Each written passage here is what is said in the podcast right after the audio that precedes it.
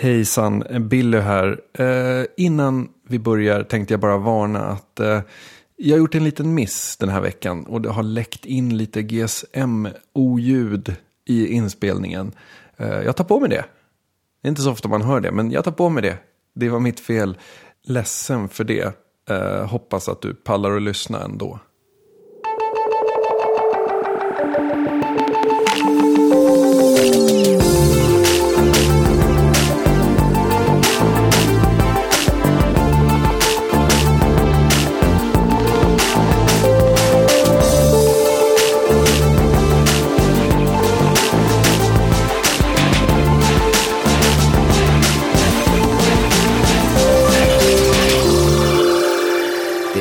Fredag vecka 18 2014 och Oddpod provar för första gången det här med distansförhållande lite grann. Eh, som varit med mig, Tobias Nordström och på telefon hör jag min, min trofaste kollega eh, Billy Rimgard. Eh, hur är det Billy? Jo då, det är direkt från eh, Persnäs socken här. Eh, Det är lite konstigt att du säger på telefon för att de som lyssnar på podcasten hör förmodligen ingen större skillnad.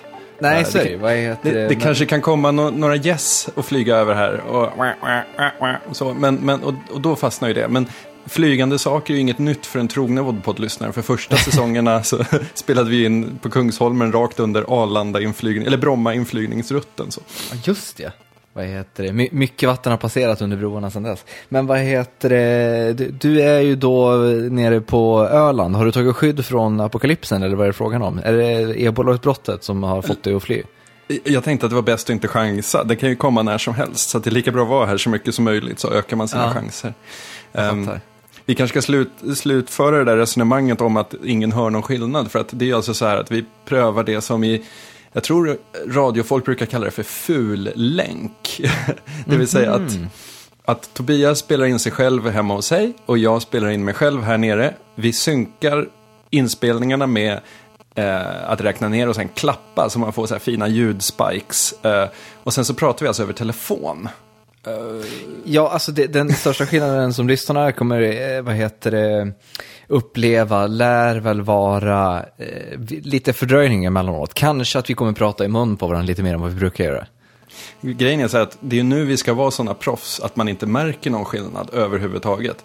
Men jag tror Men då- nog att så här, när man har, vid slutet av en monolog så kommer det inte vara lika skil- självklart för den andra att börja. Så vi kanske ska ha något kodord där, någon så här, kom. Kom. Ja, herregud. Eh, vad heter det? Men nu har vi också garderat för, för eventuellt stagnerad kvalitet genom att prata om det här. Mm, det är bra. Det är också proffs.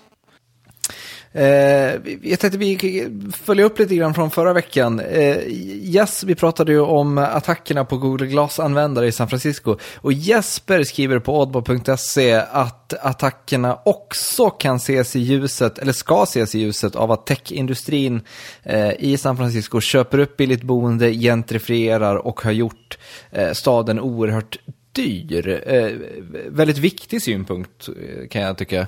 Och, slarvigt av oss att vi inte tog upp det i princip. Ja, jag kände också att det var lite dumt. Eh, Det roliga var att när han skrev det så tänkte jag, ja för fan, varför, varför, hur missade vi den enkla liksom? Eh, Och sen bara någon dag senare så var det någon som postade på Twitter en länk, det var en artikel från 1998 med rubriken How Tech Industry is Ruining San Francisco.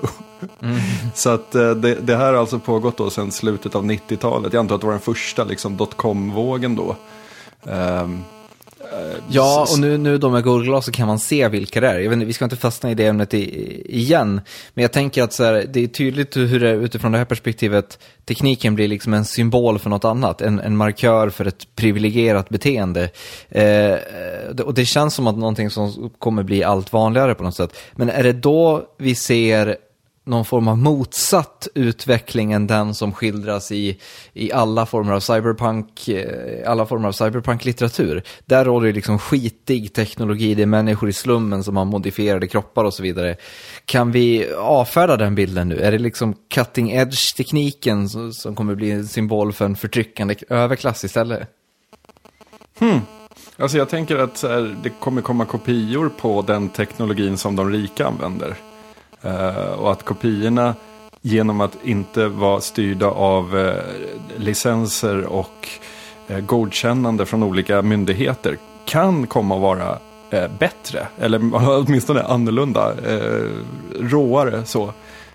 Ja, problemet där är väl bara att liksom alla sådana technical whizzes som liksom kan modifiera eh, den, den befintliga tekniken, de kommer ju väl förr eller senare liksom slukas upp av megacorp-företagen eh, eftersom att de vill ha dem på sitt utvecklingsteam.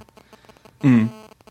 Jo, Tror det, jag. men, det, men vi får se, det, det kan nog bli det, det kan nog bli spännande, tror jag. Jag tror jag sa det förra veckan också, den här standoffen mellan, mellan fattigt och rikt i en tech, eh, techvärld. Mm. Faktiskt. Jag tänker mig även så här till exempel vad som är framtidens eh, alltså burners. Alltså jag tänker, vad heter det, eh, mobiltelefoner med kontantkort som, man, eh, som inte har något värde utan som man bara dumpar när, när pengarna är slut. Vad är den nya grejen eh, som kommer, som kommer ha en, slags burner-status eller så här, slit och släng-teknologi? Hmm. Där, där finns, jag tror där finns det så en, intressant, någon, en intressant berättelse att skriva på något vis. Drones, slit och släng-dronen.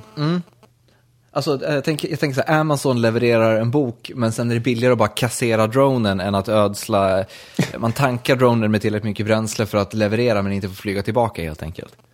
Och då är vi på vägen mot det här eh, Blade Runner-världen där allting utanför för stadsgränsen är bara så här skrot och kippel. Vi fick ju en annan rättelse, apropå förra veckans avsnitt. Det var Gurkmagister som rättade att det inte var Segways uppfinnare, utan en person som köpte upp företaget, en typ storföretagare, som dog på sin Segway, eh, bara typ en månad efter att han hade köpt företaget, vilket gör allting mycket roligare egentligen. Ja, det blir ju, det, man faller på sitt eget svärd på ett litet annat sätt. Eh, men men det, det, ödets ironi blir ju lite mindre kan jag känna samtidigt. Du, du menar att det hade varit så här, den som satte ett monster till världen fick till slut betala för det? Ja, men det precis. Eh, alltså när jag läste det så tänk, kom jag även att tänka på den eh, gamla uppfinnaren av Doritos som när han trillade av pinn för två år sedan begravdes i en kista fylld av Dorito-chips. Mm, yummy. alltså det är, ett, ett, det är en otroligt fascinerande tanke att föreställa sig om 200 år när arkeologer gräver fram hans lik och den här, det här lagret av, eh, av ostkrydda liksom täcker, täcker, täcker skelettet på något sätt. Åh, men, men tänkte, vad, skulle, vad skulle du vilja begravas med? Vad jag skulle vilja begravas med? Ho, bra fråga. Alltså jag tycker ju just det där att ta med sig artefakter in i, eh, i en, den sista jordevilan. Jag vet inte om det är riktigt min grej alltså. Eh, jag, jag tänker ju att fullkroppsbegravning är ju lite, kanske inte min stil faktiskt. Jag skulle nog hellre brännas och sen vara i en liten diskret grav någonstans. Men på gravstenen skulle det stå, han försökte i alla fall. Okej. Men vad heter det, en, en bekant till mig hade, eller har antar jag, en annan bekant. Det, alltså, jag märker direkt att trovärdighetsgraden i den här historien sjunker. Ju, lä- Råttan i pizzan. Ja, men, eh, men vad heter det, så, så, men den här personen då hade cancer och skulle förbereda sig inför döden. Eh, nu överlevde, överlevde personen, men, men, och kollade med ett så här, teknikbolag om det gick att skapa någon form av lösning så att han kunde ha med sig eh, Breaking Bad i graven. Och det, då tog de fram någon, någon form av lösning som skulle kosta 300 000 eller någonting. Eh, som skulle göra att eh, Breaking Bad-avsnitt skulle kunna rulla på en, en portabel skärm i ungefär eh, två månaders tid. Det, det, är Okej. alltså, det, på ett sätt, det är ju en helt idiotiskt, det är ju hisnande idiotiskt på många sätt, men jag gillar ändå idén att så här, begravas med en stream av, av någonting man tyckte om på något vis. Och dessutom så får man sitt, sitt, sitt sista klickmonster på Buzzfeed liksom. Ja, men ja, jag, jag tänker så här, vad heter det, man sätter ihop en, en spellista till, till efterlivet på något vis. Ja, det, men det vore ändå fint på något sätt. En, så här, Ja. en, en, en playlist med så här, ja, den skulle kunna rulla ett tag. Jag tänker att det går ju att lösa ganska lätt också. Man tar, man tar den MP3-spelaren som har, vad heter det, mest batteri, eh, pluggar i ett par hörlurar på liket och sen ner med, det, ner med det i jorden och så får den där listan eh, rotera eh, tills batteriet dör helt enkelt. Även det är en intressant arkeologisk, ett intressant arkeologiskt fynd om några hundra år. Och när vi ändå är inne på ämnet begravning så är det ju så att 1982 så hände ju någonting som ja, det har nästan blivit en myt eller en legend i spelvärlden. Eh, det var så att Atari hade gjort ett spel på, baserat på filmen E.T. Eh, för sin Atari 2600. Eh, men det var ett fruktansvärt dåligt spel, så dåligt att ryktet då, eller legenden säger att eh, miljoner osålda cartridges med med det här spelet på begravdes som landfyllnad i New Mexico. Och i veckan så gjordes lite gamer-arkeologiska utgrävningar på stället och det bekräftar att visst, det har skett. Eh, I vilken omfattning, som, hur många det var och så, det är lite oklart. Eh, men det var en före detta Atari-chef där som var ansvarig för landfyllnaden en gång i tiden och han sa att det var drygt 730 000 spel som grävdes ner. Eh, det här evenemanget förevigas i dokumentären Atari Game Over som Xbox producerar. Eh, ständigt nya intressenter på filmproducentmarknaden. Jag anar någon slags skiftning här i, i gamerkulturen. Vi har ju pratat om hur historielös den är och att så här, retrospel mest är en Eh, sån här grej som kufar ägnar sig åt. Mm. Träffas och spelar gamla eh, Donkey Kong. Så. Eh, här finns ett visst intresse för den egna historien kan jag känna. Ja, alltså, till att börja med så det var ju många, många media outlets som tog eh, tillfället i akt med den här spektakulära historien att eh, att liksom eh, i, i olika former av rubriksättningar hinta om att det var IT som hade grävts upp, alltså att någon form av eh, rymdvarelse skulle ha hittats. Så var det givetvis inte. Men, jag, men jag, direkt när jag läste om historien så kände jag att det fanns någonting otroligt intressant i det att eh, någonting okänt följde med när man grävde upp de här grejerna. Alltså det, det, att en historia av, av typen att när de här grävdes ner så var det inte bara för att IT var ett så dåligt spel, utan det, var, alltså det finns en, någon slags förbannelse över det här också. Det skrev faktiskt han, eh, Scott Weinberg, han tweetade uh, uh, Stupid fools, we buried those cartridges for a reason. Typ. ja, jo, men det, det, det låter ju, jag tycker att det låter fullt rimligt på något vis. Uh, någon form av Eh, någon form av eh, så här, Lovecraftskt eh, tv-spels odjur som väcks på något vis. När man kommer till sista leveln, om man slutar den på ett speciellt sätt så nedkallar man Yog Sothoth. Det var det ja. som ingen kände till. Eh, det roliga med det här är, jag har ju följt eh, eh det var jättekul att det blev så stor nyhet nu när, när de kom fram. Vi som följer bloggen Archeo Gamer har läst om det här ganska länge, sedan i december när det påbörjades. För eh, spontan reflektion, om du, om, du, om du som största intresse har en blogg som befinner sig mitt i skärningspunkten mellan arkeologi och datorspel. Eh, kan man anta då att det här är det största som kommer hända i hans liv? Han måste ha pikat i, i och med detta.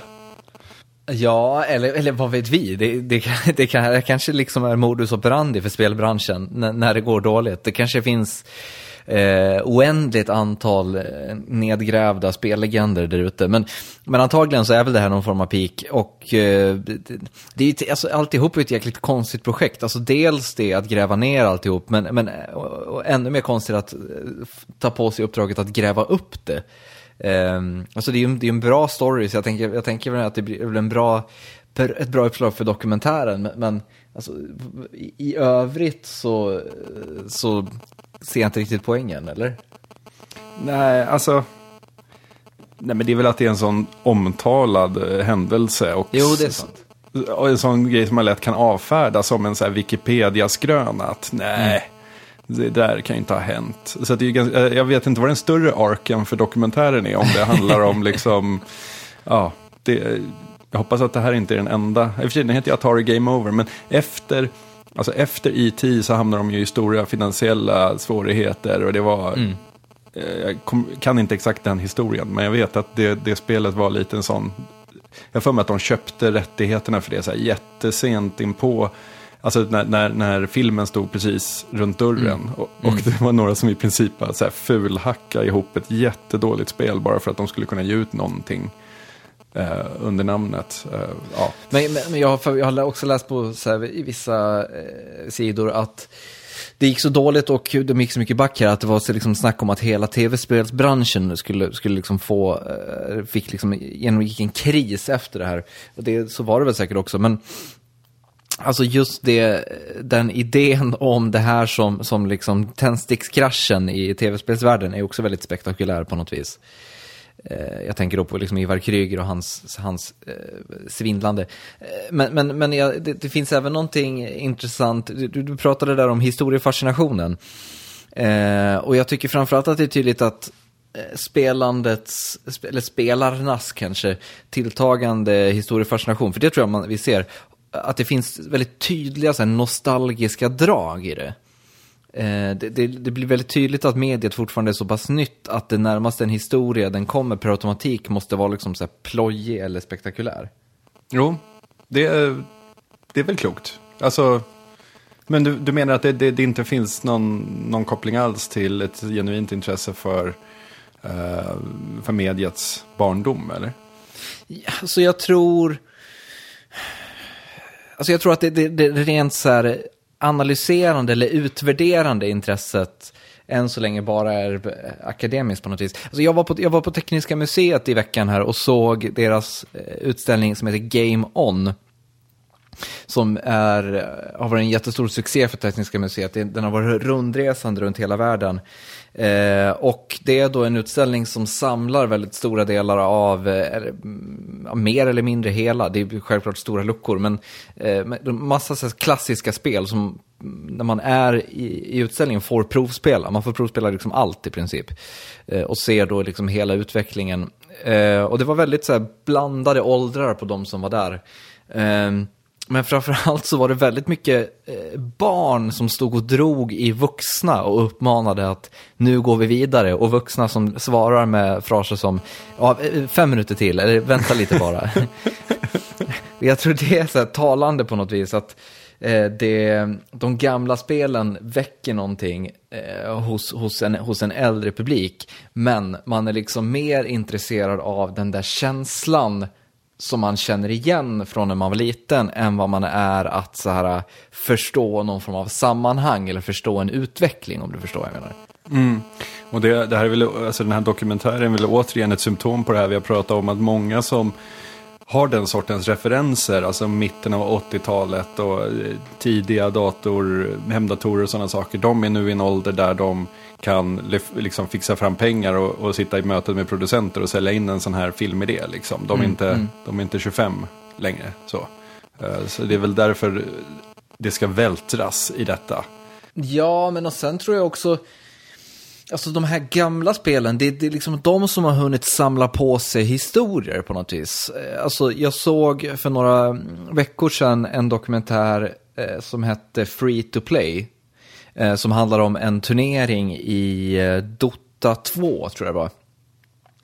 Eh, och det var ju, det var, alltså den var, den var väldigt så här rörande porträtt på ett antal Dota-spelare som då gjorde upp i den här turneringen och deras lag och det fanns bra liksom, dramaturgi och bra dramatik och så. Här. Men man märkte väldigt tydligt att de hängde upp alltihop mer på de här personerna och deras, alltså det var som en så här, en sportdokumentär om liksom en aktuell atlet, inte om en legend så att säga.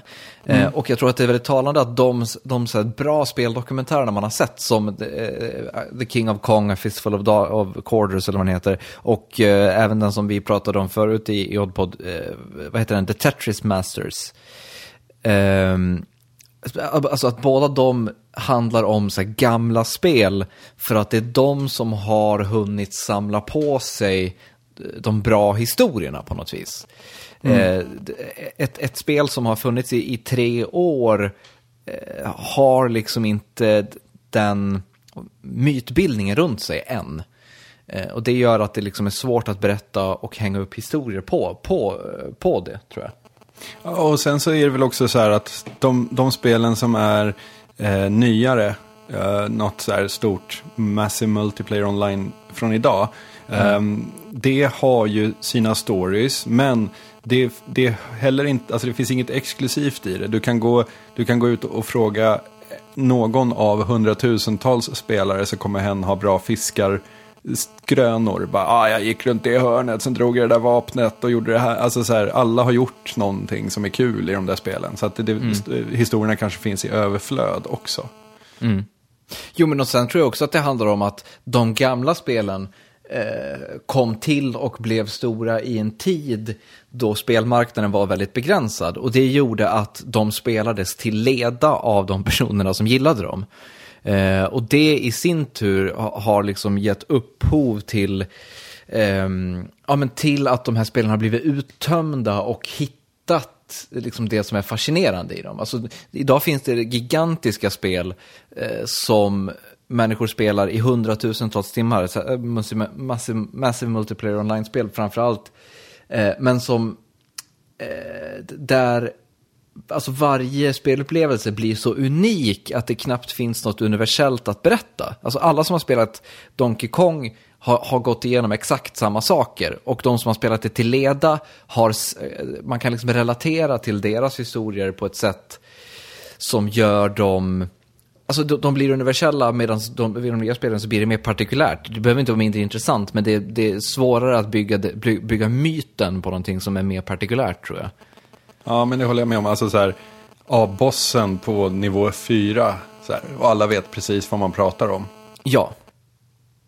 Men och sen är det ju också, du, vi pratade om det här med att det är Xbox som producerar den här. Det, alltså där finns ju också någonting intressant i, i alltså Xbox One nu som är det, det som nya generationens Xbox. De har ju en, en tydlig ehm, en tydlig vision om att bredda sin, sin konsol till att vara någonting mer än bara en spelkonsol. De har pratat väldigt mycket om att det ska Eh, erbjudas mycket så här, sportresultat och, och direkt sen sport i form av, jag kommer inte ihåg om det var NFL som de har köpt rättigheter till till exempel.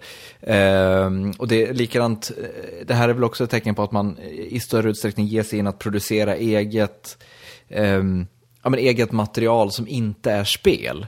Eh, och det där tror jag är ett, ett, ett vad ska man säga, en, en eh, vad, vad, brukar man kalla det, konvalescens, eller vad är det man brukar säga, när, kom, när saker konvergerar och går in i varann, som jag tror kan, kommer vara nyttig för spelvärlden. Att, eh, att, att Xbox producerar den här dokumentären är någonting som i, eh, i, i, the long, i, vad ska man säga, i den stora bågen kommer gynna spelvärlden för att det eh, men det hjälper till att hitta mer av de här historierna och eh, på kuppen då även bygga nya sådana historier tror jag.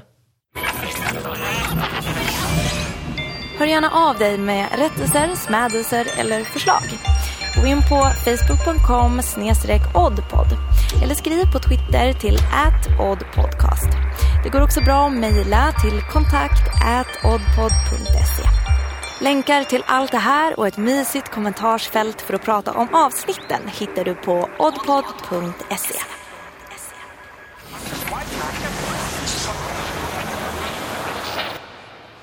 På Tribeca Film Festival förra veckan var det ett panelsamtal där bland andra David Simon som gjorde The Wire och Bo Willimon som gjorde House of Cards deltog.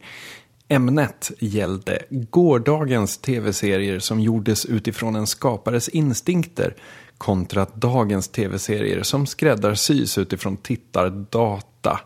Eh, David Simon sa att varken The Wire eller Treme pallade att leva upp till kraven på tittarsiffror, men att det är två bra serier ändå. Och han sa att de inte hade varit lika bra om han som showrunner levt i en tid där folk analyserade varje bild och han var tvungen att förhålla sig till undersökningar om att folk vill ha mer Omar eller mer Stringer Bell. Ehm, det jag funderar lite på är, ser vi den fria teatergruppen som diskuterar med den sociala medier-savvy YouTube-stjärnan här? Men då är David Simon den fria teatergruppen, eller? Ja, precis. Alltså om man tar det till extremer här. Han, han, han pratar ju ändå, han sjunger ju ändå eh, liksom någon slags, vad ska man säga, kreativitetens lov här. Att konstnären ska inte bry sig om eh, vad som sker runt om henne.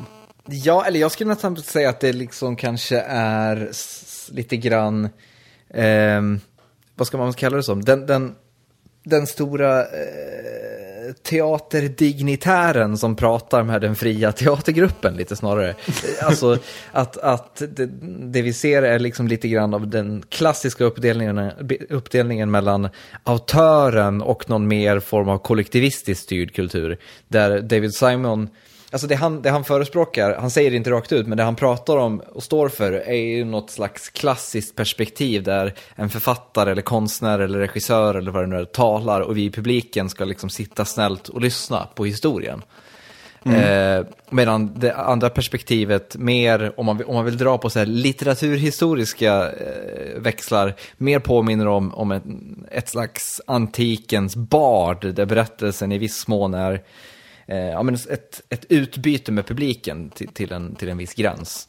Ja. Eh, alltså det, det jag menar är att det här är ju så super, verkligen så här supergammal kulturdebatt de ägnar sig åt. Eh, ja, ja, ja, absolut. Ja, det finns ju inget nytt under broarna. Jag tyckte bara att det var så här spännande att se, alltså både House of Cards har ju redan vunnit någon slags eh, eh rykte om att vara väldigt sofistikerad eller välskriven och väldigt så Alltså, eh, den har väl mutat in sig i tv-historien redan, även om säsong mm. två kanske var lite lökig. Jag, tyck, ja, det var jag, jag tyckte definitivt att den utvecklade sig till att bli sämre och sämre i princip. Alltså den bör, säsong två började, började ganska bra men, men gick i mål, eller den, den blev liksom lite tam på något sätt, lite slö. Eh, men visst är det så att den, den liksom har någon slags kultstatus redan. Men eller eh, kultstatus är kanske fel ord, men den har fått kredibilitet i väldigt stor utsträckning. Men jag tänker också så att det David Simon pratar om är ju, alltså det han gjorde och de gjorde med The Wire är ju på många sätt väldigt, väldigt, väldigt unikt i det att, att pitcha en serie för ett eh, ett tv-bolag där man har fem säsongers historia i princip klar för sig. Alltså alla delar i det här maskineriet är, in, är inte är inte skapade än, men man vet på något sätt var man är på väg hela tiden. Det, alltså det tror jag vi tror jag man traditionellt sett har sett oerhört lite i tv-historien och jag tror vi inte kommer se det särskilt mycket heller. I just det att alltså tv-serien är och kommer alltid vara i väldigt stor utsträckning konstruerad för att fortsätta. Tv-seriens mål är, är inte att berätta den här historien, utan tv-seriens mål är på många sätt att överleva till nästa säsong. Ja. Eh, det, det, det är ytterst få tv-serier som, som när de börjar vet hur många säsonger den ska, de ska sändas i. Eh, jag menar, jag, så, vitt, så vitt jag vet så, så till och med en sån eh, tv-serier som Breaking Bad som har en ganska så här, satt historia ändå. Eh, inte ens den visste liksom när den, när den tog fart hur mycket vi skulle få se av den. Eh, och det där är ju någonting som både är eh, vad heter det, gynnar tv-serien men också motarbetar den på många sätt.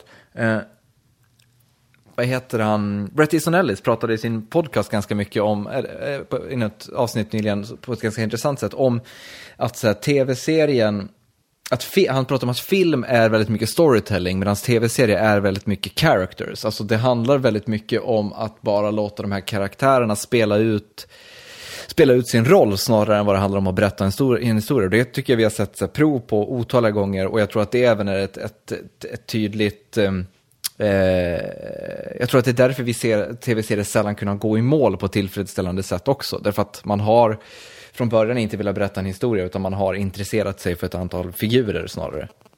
Mm. Något som jag blev lite förvånad över i, i Simons eh, tirad om det nya medielandskapet. Eh, så två saker, han, han, tog inte bara upp det här, det, alltså hur hur fel det skulle vara. Hur, hur liksom, eh, han, han sa ju det att The Wire hade blivit sjukt dålig om han hade lyssnat på eh, några upprop om att det skulle vara mer Omar eller mer Stringer Bell. Eh, men sen så slår han också ner på binge-tittande och på så här detaljanalyserande av frame to frame. För han menar att det, det, är, inte sån, det är inte det som tv-serier handlar om. Utan de, de handlar just om karaktärerna som du sa. Mm. Eh, och att eh, den där, ja, alltså he, hela den världen som spänner sig kring en tv-serie eh, i någon slags online eh, media. Eh, att, att den är förkastlig också. Så han, han fäktar ju mot väldigt många håll här. Vad känner du inför det där? Alltså det jag tänker är så här, alltså just det faktumet att, att det handlar om karaktärerna är ju det som gör att man binge-tittar. Jag tror att en serie som är otroligt, skulle, eller som skulle vara otroligt så bunden och styrd av sin berättelse eh, skulle bli väldigt jobbig att binge-titta. Jag tänker mig så här, en, en, um, ja, men en true detective som sträcker sig över så här, åtta säsonger för att få reda på vem mördaren är. Det är liksom, det, är ju, det går ju inte. Nej. Det, det, skulle ju ingen orka titta på. Och framförallt så är det ju ingen som skulle orka binge-titta. För att eh, man skulle på vägen ha tappat eh, tappat liksom blicken på det här med mördaren. Jag vet, jag vet inte, hur, hur, känner du? T tänker du på att du så här, jag, jag, tänker också att det finns någonting liksom just i att binge-tittandet är, vi pratade om det för några, några månader sedan, var, jag kommer inte ihåg vem det var, men i Expressen som skrev om att binge-tittandet var liksom så här förkastligt på ett sätt. Det var eh, Karin, Karin Olsson tror jag va? Ja, det stämmer. Hon, bulktitta myntade hon termen. Ja, precis. Nej, men, men att det finns någonting så här, eh, klassiskt dekadent i synen på att, att, eh, eh, att så här, sträcktitta på tv-serier. Hur, hur, känner du utifrån det, det David Simon säger? Men jag tycker så här att, äh, på ett sätt ger jag honom rätt i det här med att detaljanalysera frame by frame och sitta och så här, ja ah, men vad betyder det här? Alltså på ett sätt ger jag honom rätt i det, för jag kan tycka att det är inte riktigt det det handlar om. Och det är lugnt om man har glömt att, eh, liksom, om man råkar flippa filmen fel så att bilden är bakvänd. Eller, alltså, det, alltså, man, man, kan inte, med en tv-serie så är det en, sker ändå produktionen på ett så himla eh, så löpande bandsätt. Att mm. eh, närläsning kan eh, ta bort upplevelsen av det större om man bara så skiter i, så här, jag, jag struntar i de här plotholesen och allt skit, utan jag bara så här sitter och följer med. Eh, det är en ganska härlig känsla det också. Eh, men däremot, när det gäller bulktittandet, så känner jag ju att den sortens eh, serie som man kan göra det är ju just typ The Wire. Eh, där det är Alltså absolut inte bara den, utan väldigt många andra. House of Cards är ett annat lysande exempel. Där du har någon större story som ligger och rör på sig i bakgrunden. Ibland utvecklas den, ibland så händer ingenting med den. Eh, men... men, tyck, men förlåt, men tyckte du på riktigt att The Wire hade en större story? Ja, men varje säsong handlade ju ändå om en... Eh, alltså, att, vad som händer med Amsterdam och den legala narkotikaförsäljningen. Um, det, det, är, är, det är ju inte en större story, det är ju bara mindre stories, eller? Eh, jo, fast alltså över en säsong har du en, en, vad ska man säga, en pågående story arc. Mm. Medan i varje avsnitt så finns det olika teman. Ja, den här, mm. Den här avsnittet var temat tid. Så. Mm. Uh, och det är ju den sortens serie som går att se väldigt många i rad. För där, um, karaktärerna är bara. De, det, man ser ju inte så här CSI, man klämmer ju inte tio CSI-avsnitt på en gång. Så här, ja, nu vill jag se dem lösa tio olika fall.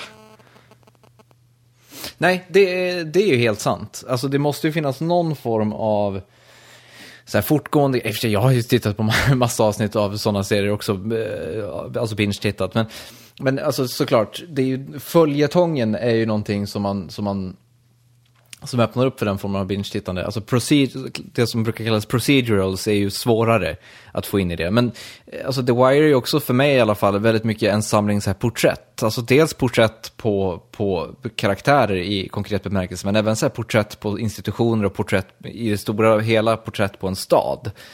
Um, och det, alltså det är ju på ett sätt inte att berätta för mig i alla fall, inte att berätta en historia utan snarare att liksom teckna en bild av något. Um, och det tycker jag är liksom ett intressant grepp i tv-serier, att eh, göra just den grejen istället för att berätta om någon slags eh, öde, vilket sällan verkar bli särskilt bra. Ehm, men sen tror jag också, alltså jag tror att i det, alltså, för det så tycker jag att David Simon själv eh, argumenterar mot sig själv. De, alltså The Wire är pepprat med, med saker som öppnar upp sig för detaljanalys. Jag tror vi har pratat om till exempel Eh, den här shootouten mellan Bodie och några andra, där de rör sig utifrån mönstret som de satte upp när de beskrev hur, så här, hur deras droghandel var uppbyggt som ett schackparti. Ja, där, liksom en, där den som är liksom hitman rör sig som en löpare medan the pawns rör sig liksom ett steg framåt bil för bil. Eh, förutom när de attackerar, då rör de sig så här, snett framåt. Alltså, det är ju saker som så här verkligen, alltså det, det, det är snyggt såklart, men det är också saker som verkligen finns bara i en närstudie så att säga.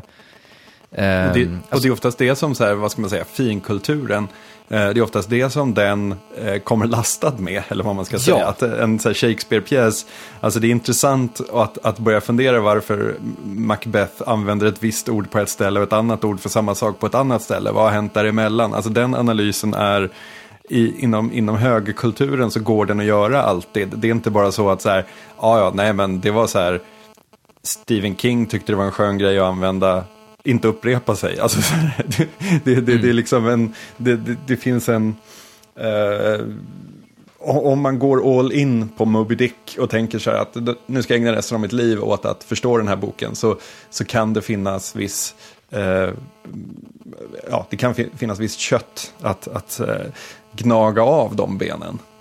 Ja, det, men då, det där är ju också så här ett, ett himla stort hyckleri liksom. För att, alltså det handlar, alltså, eh, man måste ju komma ihåg att Shakespeare var- är ju liksom dåtidens populärkultur också. Det, det, det där handlar ju väldigt mycket om bara i tid, att det får ett värde. Eh, det, alltså det är viktigt att komma ihåg att Michael Bay funderar lika mycket över sina kameravinklar som Eh, som Michael Mann. Ter- ja, eller Terrence Malick gör. Det, det, det, det uppnår en helt annan effekt och att Michael Bay är ute efter en helt annan effekt. Men liksom varje grej i en Michael Bay-film är också så här planerad och eh, gjort på, av en anledning så att säga. Bara det att de besluten är på grund av att det är liksom billig och sjaskig kultur inte värda att analysera varför de är så. Eh, det är väl typ möjligtvis Slavoj Zizek som skulle gräva ner sig i sådana saker för att, så här, skildra, för att göra så här, marxistiska, kapitalistiska analyser. Men, men jag, jag tänker också att i liksom David Simons resonemang mot binge-tittande och den här deta- detaljanalyserandet så finns det någonting, en ganska så här, äcklig medelklassgrej. Alltså det, han, så här, det jag läser mellan raderna att han efterlyser är det som inom konstvärlden brukar klass, kallas för det, det, det brukar, man brukar benämna det som det intresselösa betraktandet. Alltså att The Wire då, som är pepprat med referenser till, till så Dostojevskij och det är så här meningsutbyten lyfta ur stora romaner. Han, har, han själv har jämfört serien med så här antikens berättelser om, om gudarna på Olympen och så vidare. Eh, det är mycket så här dramaturgiska tricks som han vill att vi ska se. Men att allt det där finns bara där och så vill han att den bildade publiken ska se det utan att göra den här äh, detaljanalyserade läsningen. Alltså istället för att vi ska ägna oss åt ett så här, teoretiserande där vi gräver ner oss i detaljerna på forum så är det så här, tricks som vi ska kunna eh, liksom, tillgodose oss för att vi är en bildan, eh, bildad publik som, ah, som ser vad autören pysslar med. Liksom. Jag älskar den här renten, det är det bästa. Ja, men, ja, men det, det, alltså, jag vet inte, det finns, där, alltså, där finns det ju ett hat mot, mot den här formen av analyserande som sker utan, utan liksom, den stora författarens godkännande på något vis. Som jag stör mig på något enormt. ja, Kan du, förstå, kan, kan du förstå det? Väl rutet säger jag. Eh, Sådana rants har vi inte så ofta här. Jag, jag satt och njöt varenda sekund av den. Ja, Eh, bra. Ja, men jag är helt och det förklarar också, för det, det, jag var ju då inte så bildad att jag läste det här mellan raderna eh, när David Simon eh, sa det. Eh, och jag tycker ditt förtydligande, det, det visar på en ehm, strålande, vad ska man säga, motsägning som han gör. Ehm, det intressanta är ju att i det här panelsamtalet då, där man trodde att det skulle bli, eller att arrangörerna trodde att det skulle bli lite tjafs. Även han, vad heter han, eh, Nate Silver, eh, datamänniskan, eh, statistikmänniskan, var ju där eh, för att argumentera för Fantastisk siffrornas... människa, Nate Silver. Ja, jo, absolut. Eh, han var ju där för att argumentera för siffrornas förträfflighet. Då, då. Eh, men då så, sa Bo, Bo, heter han så? Bo, Bo, Bo, Bo, Willimon. Bo, ja. Ja, han eh, säger att eh, när, David Simon argumenterar för att det är instinkt som gäller, inte, inte så här att läsa ut vad som gäller. Um, då så säger Bo att det gäller honom också, att han går på instinkt eftersom Netflix inte ger honom någon som helst tittardata som, i hans roll som showrunner. De visar liksom ingenting, säger ingenting om hur det går eller något sånt, utan de ger honom en beställning eh, och sen är han fri att köra. Eh, I fallet House of Cards så var det väl så att man skulle ha en politisk en politisk drama slash, eh, inte, ja, thriller, nej, inte thriller, men alltså, ja, ett politiskt drama. Jo, men det var, det var, jo, det var politisk thriller var väl det de efterlyste tror jag. Just det, just det, med, med Kevin Spacey. Eh, så Nej, det, så, men var det inte så här? De ville ha ett, en politisk thriller och sen då tittade de i sin fina Netflix-statistik, vad heter det, vad, vi, vi, så här, vilka skådisar ratas högst när, när det gäller politiska thrillers? Jo, Kevin Spacey dyker upp så här, titt som tätt som favorit hos de användarna och även David Fincher. Så de knyter vi till oss till det här projektet liksom. Ja, eh, men, men, men, han sa att de, han fick den beställningen och sen var han fri att köra. Men har någonting ändrats då? För jag menar, det här måste ju ha skett förut. Att så här, Don Johnson, honom vill vi ha i en uh, rykande serie. Eller liksom den sortens så här, beställningar som inte helt utgår ifrån en skapares vision. Utan som har vissa mm. parametrar. Att så här, ja, men du får ta någon av Friends-stjärnorna nu och skapa en sitcom. Jo, men alltså är inte det där... Jag tänker att, jag, jag tänker att det där är någon form av så här redaktörad autorism, eller vad man ska säga. Alltså att Netflix vet vad de vill ha och sen ser de bara till att ha så här rätt folk på rätt plats på något vis.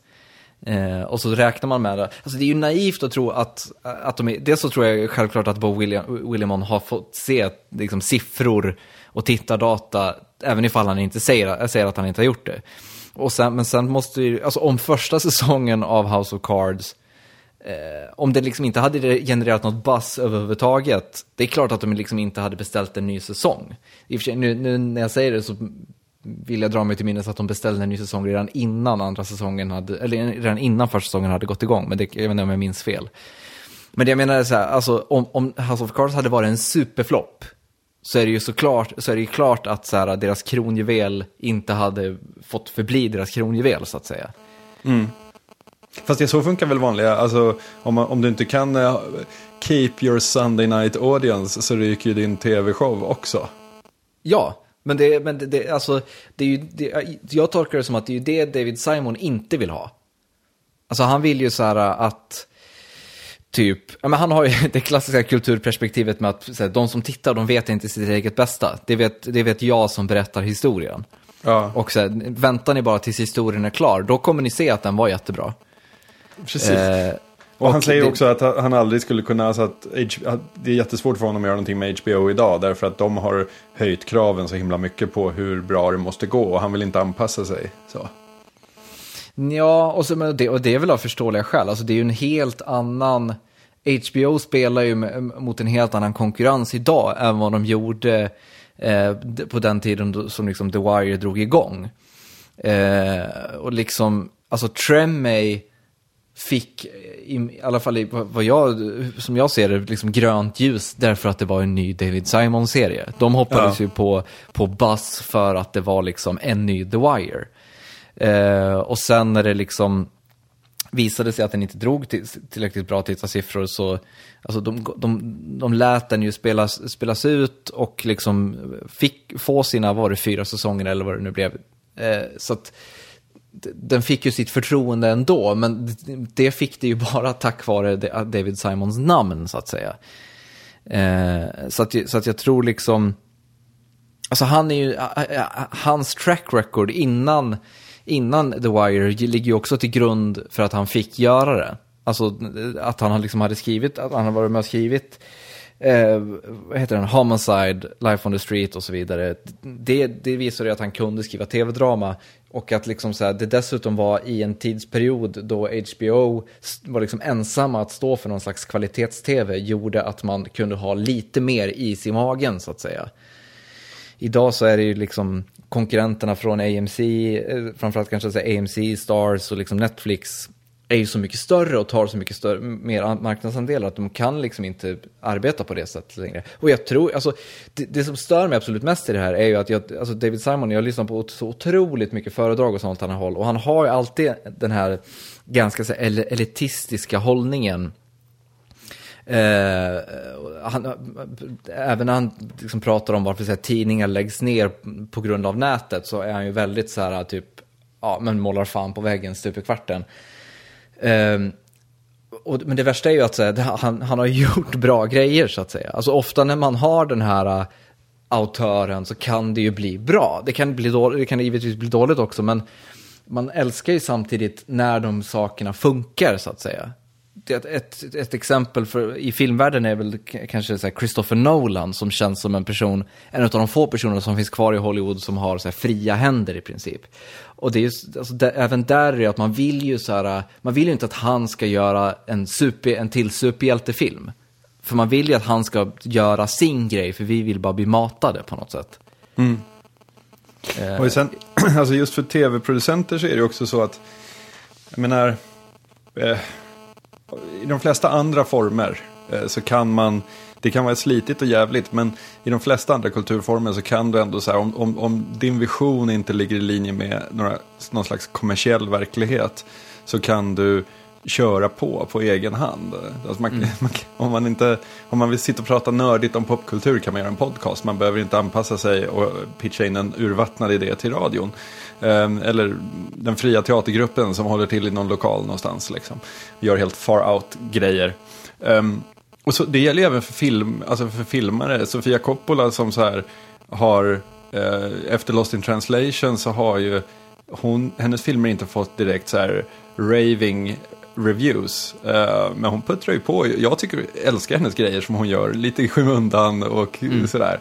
Uh, men just som tv-serieproducent, alltså, som du säger med den här enorma um, uh, utbudet som finns. Amazon tar fram tio piloter och rösta vilken vill ni se mer av. Och Netflix, mm. alla ska producera egna tv-serier. men det är ju ingen som gör det i någon slags mellanbudget eller det är klart det finns folk som gör det i mellanbudgetversion. Men det är väldigt svårt för en sån som David Simon om man nu sitter uppe på sin liksom konstnärstron och tycker att så här, jag ska göra saker som är mycket mer än tv-bolagen förstår. Det är väldigt svårt att hitta någon outlet för det att gå runt liksom. Ja, alltså det, jag tror ju det, den vägen att vandra är väl liksom någon form av crowd, crowdfunding, men även där tror jag han skulle få det svårt. Eh, men jag tror att det i grunden tror jag eh, att det handlar om att så här, de nya aktörerna på tv-marknaden är i första hand, de är inte intresserade av att göra tv-konst så att säga. Alltså de är inte intresserade av att göra serier som kommer gå till historien för att de förändrade tv-berättandet. De är intresserade av att göra tv-serier eh, som genererar bra bass. Och det, och det är liksom allt som styr det. Medan i filmvärlden, alltså Sofia Coppola får hålla på därför att så här, det finns en tydligare konstnärlig Eh, alltså konstnärlighet premieras mer i filmvärlden än vad det gör i tv-världen. Eh, och det finns människor, eh, exekutiva producenter och finansiärer som är beredda att ge pengar till människor som Sofia Coppola, trots att de vet att det är ganska, alltså hennes filmer går liksom typ break-even och kanske möjligtvis att de går lite, lite plus, men det finns liksom lika stor risk att de går back. Men det spelar inte så stor roll för att så här, eh, det är liksom så multimiljonärer i Hollywood som gärna liksom har eh, som gärna ger lite pengar till, till sådana personer för att det, det liksom är kul och för att det ser bra ut för dem. Vi har, vi har liksom inte sett den grejen i tv-världen än, eh, men det är väl möjligt att den kan, kan komma.